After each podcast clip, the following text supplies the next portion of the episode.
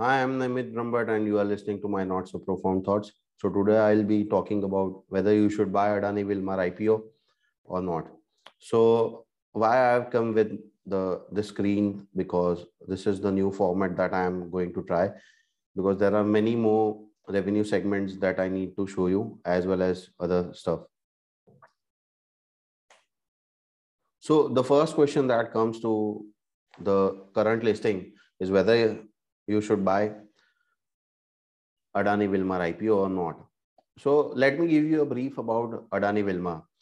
It is a 50-50 joint venture between two MNCs where Adani Group has a $7, $7 billion market valuation and Wilmar International Group with a market valuation exceeding 44.7. But as of now, as of financial year 2021, Adani Group has a market valuation of more than $62 billion. And uh, over the period of time in the Adani Wilmar segment, Adani Wilmar has maintained its market leadership since past seven years in the Fortune, its flagship brand Fortune. So now come to the IPO details. While over the percentage of turnover, Adani Wilmar earns most from the oil segment, that is 60% of from the oil segment. And then the wholesale of edible oil, fats, and sugar, it comes to 23%. The Adani Wilmar has applied for, to SEBI for the IPO, and the details are as follows that it is going to issue 16.56 crore shares of face value rupees 1 with a price band of 218 to 230 per share. Now, not more than 50% of the issue will be allocated to qualified institutional buyers, or we can say QIB. Not more than 50%, 15% for HNIs and 35% for retail investors. Now, earlier in few IPOs, we saw that retail investors were not allowed more than 10% of investment in the particular IPO, let's say such as Paytm or Zomato. So why there's difference? This difference is because here the Adani Wilmar is a profitable business, whereas other companies such as Paytm were not profitable in that manner. The shares will be listed on both BSE as well as NSE. The company operations. Now we look at it. The company operates in three major segments, edible oils, packaged food, FMCG, and industry essentials. Now, significant majority of its sale pertaining to branded products accounting for 73% of edible oils and FMCGs. So major segment, major revenue comes from edible oils as well as packaged foods itself. And even in that edible oil, it has a market leadership since past seven years. So where will the proceeds be used? For funding capital expenditure, for expansion of existing manufacturing capabilities, and developing new manufacturing capabilities. So you understood that it currently has almost 19 to 20 manufacturing capabilities, and it will be further expanding it more and more. Then the second point is it will be used for repayment or payment of borrowings. So earlier I was against, uh, if you saw my Zomato video on YouTube, you would notice that I said, or on Oyo, you would notice that I said that why should I buy uh, IPO when the payment RB when the IPO proceeds will be used for payment of borrowings. So the difference between Oyo and uh, Adani Wilmar is that Oyo is still not profitable and it hasn't been profitable since the beginning. But Adani Wilmar has been profitable since the beginning. Now, the third is funding strategic acquisitions and investment as it wishes to acquire local brands. So let me explain you this market. This market is a fragmented market wherein even if you have a substantial amount of share, let's say Adani Wilmar has 50% of the share as of financial year 21. It is still not very big in the current scenario because there are local players having their own local brands and they are catering to the whole market itself let's say Assam might have a different brand. In Gujarat, we have Kapasya Tel, other groundnut oil, peanut oil, and other. similar fashion would be in the south and north. So every state would have its local brand and local companies would be there capturing their local market. So now if Adani Wilmar captures that local brand also, the market share of Adani Wilmar will be quite substantially high.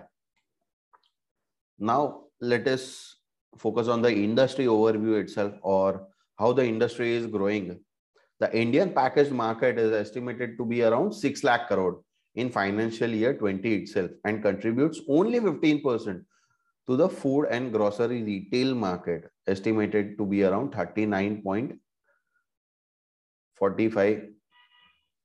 39.45 crores 45 lakh crores so what is it so the package market is very less but uh, the overall food and grocery market is quite big. So only 15% of that is branded in retail store. Other than that, you find it on the laris, the vegetable vendors or the kirana shops or the local shops that is available near your house. Now, it is estimated that this market will grow at 6% CAGR, that is compounded annual growth rate in the coming five years. And it has been growing at the same rate since last five years it is estimated that 75% of all the edible oil in terms of volume is being retailed as branded products. So as I mentioned earlier slide, that even though Adani has a flagship of Fortune brand, there are local players and there are local brands itself. So majority of the edible oils is termed as branded product and is sold in the retail market itself. So the market share as of financial year 21 so if we look at the overall market of the proper, the companies, listed companies who have a substantial amount of market share other than the local, Adani Wilmar takes 50% of the market share because I compared it in that manner that I took the total sales as of the market. And uh, if we look at it, then Adani Wilmar takes 57, 50% of the total market share. Earlier, it was 46%, and uh, before that, it was quite it was lower than 46%. But if you see in this financial year 21, it has 50% market share. So we can say that it has some kind of monopoly in the market or will be having a monopoly or there will be only three to four players in the coming future who would have substantial market share and will be taking most of the profits profits of the edible oil market itself. So now if we look at the profit and loss statement or the chart, uh, you need to read it from right to the left because right is financial year 11 and the left is financial year 21. You can see that even though the operating margin, operating profit as well as profit after tax is increasing, but uh, if you look at the past three years, in financial year 18, it was okay over the period of years it was increasing but in financial year 19 because of the covid and the supply chain crisis it decreased because people were not able to spend that much but in financial year 20 it increased and in financial year 21 again the raw material price increase the inflation and the supply chain crisis that is available in the market uh, is causing a decrease in profit after tax overall as a percentage of margin you can see that 87 to 90% of the expenditure that has incurred by Adani Wilmar is for the raw material itself.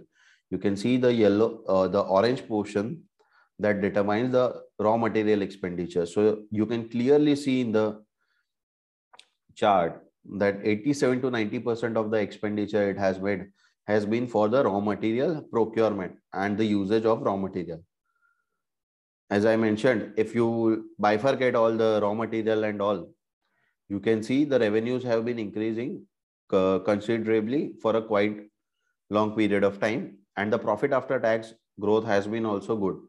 But uh, if you look at 10, 11, 12, the growth was very low. In 14 year, 14 also it was very low. And then it increased by the local acquisitions itself. If we look at the compounded annual growth rate, it is quite contrasting picture that you can see that over the period of 19 years, it grew at 50%, 56% growth rate. But over the last 10 years, it grew at negative 57% rate. So this is quite contrasting picture and it confuses me as well as the investors that whether one should buy it or not. Now we look at the profit and loss. I made this uh, slide particularly so that you can see the numbers that net sales and the raw material. You can see that 90% of the raw material because the price of the agricultural produce was increased, the supply chain was in crisis, the input cost overall to produce a particular amount of oil has been substantially increased over a period of time. So the operating profit did not increase much from financial year 20 to 21, even though the raw material price was uh, low and uh, raw material price in 21. So we can say that Adani Wilmar was not able to increase price of its edible oil or other products and pass it on to the customer and it faced the heat uh, and reduced profit margin. But still it has doubled its profit after tax almost doubled its profit after tax from financial year 20 to 21 so this is the same thing that i showed you earlier slide but i mentioned profit after tax margin so in 2017, 03, 03 is the March. It was profit after tax margin, that is profit after tax divided by the gross sales. You can see the margin was 0.99, then it increased to 1.42, 1.27. And over the period or over the years, it has been increased. So in 19, because of the COVID-19 scenario, it decreased from 1.4 to 1.27 then it increased to 1.33 and then 1.76 so reserves and surplus. So we can see that even reserves and surplus are also increasing for the adani wilmar itself. And this has been around growing at a quite rapid pace. If you can see from right to left in financial year 21, it has a war chest of around 3100 crores. Now we can see that whether it has increased its total assets and uh, from the shareholders fund itself available. So you can see that share total assets increased more than the shareholders fund. So it made quite staggering amount of invest investment in capital expenditure for backward integration as well as forward integration. And the investments are such good that it is resulting into 50% market share. What is roc now many of you might be confused that roc is return on capital employed. So return on capital employed is total equity that is reserves and surplus plus the equity that you have invested at the beginning of the period while starting the company plus the borrowings that you take from the company. So that is the total equity that a share that the company has, and uh, it has it is being divided by the current total uh, total assets minus the current liabilities. So this is the ROCE percent. So 24.04 percentage of return on capital employed is considered good. But uh, if you are looking for a total return of around 15 to 20%, then it should be more than uh, 30%. And in the peer-to-peer comparison, we can see that Gemini edibles and fat, even though it has uh, quite low, around 11% market share, it has a very good return. So we can see that in case of Adani, it has not been able to generate that much return from the capital employed as much as Gemini edibles. So now the question comes that whether should I buy it or not? So the company looks good to me, but there is just a raw material concern and majority of the cost is raw material price. So I find this type of industry very difficult that it might not have the potential for 15 to 20% returns, but it can give a return of 10 to 15% of total return considering the dividends also. What the pros which I find is the profit after tax margin is growing over year on year, but how long will it grow is still a concern. And uh, what is interesting thing that is happening in the Indian scenario is we are becoming like US, wherein only few players will be left in the whole supply chain or whole uh, market itself, or it might be a total reverse scenario. So what happened in US? What happened is there were few, there were multiple farmers. Few companies came to the farmers. They made a contract with the farmers that you produce this on mass scale and we'll give you at certain price. So there were there were few companies who were doing procurement. Then came the supply chain thing. There were few players who were supplying to the major companies. And there were few players such as Kraft, Heinz, and other companies who were making packaged foods. And at the last mile, we can say that the retail distribution channel, the, there are few players only such as Walmart, Costco, 7-Eleven. So there are few players only who are gaining substantial market share and taking almost 80 to 90% of the profit out of the total market. Or there can be a reverse scenario in the Indian case because in India, there are few things that are, that has been happening over a period of time Earlier, the farmers had to sell their farm produce only to the APMC market. But now what the government has done is they can sell the produce to startups also. They can have a rate contract with the companies also and can sell their produce to them. So now let's say there will be few companies who will be giving them investment to the farmers and uh, making them plant what they require. But the problem in the Indian agriculture market is the farm size is quite small. And uh, bringing together the farmers is quite a difficult task.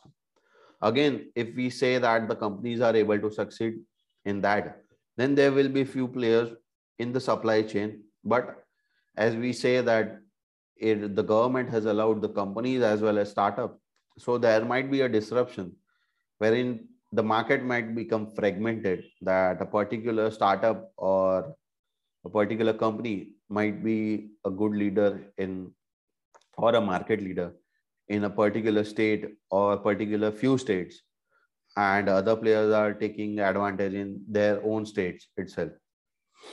Then we can see that the kirana stores and as we see that 85% of the market is still unorganized. So making it organized is altogether a big challenge. So if we look at tier one, tier two, tier three, and tier four cities, other than that, the whole thing is unorganized market itself. And even in this, majority of the revenue goes to the unorganized players like Kirana shops, the local shops that you have, mom and pop stores, and other players like Larry's and uh, the near by shop that you have. So this is the thing, and this might be the thing, or there will be few players such as DMart, or I can say that I know a startup or a company which we like Hearty Mart, which is focusing specifically on the rural market. It is following the DMart or Avenue Supermarts model, business model, and it is converting the rural market into a market shop or into a marketplace wherein uh, it would be a DMart like scenario and uh, there will be a few retailers. So both the scenarios are possible and uh, it is time that will tell. So that's all for today.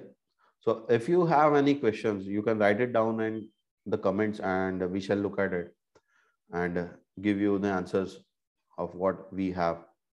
So that's all for today. Thank you.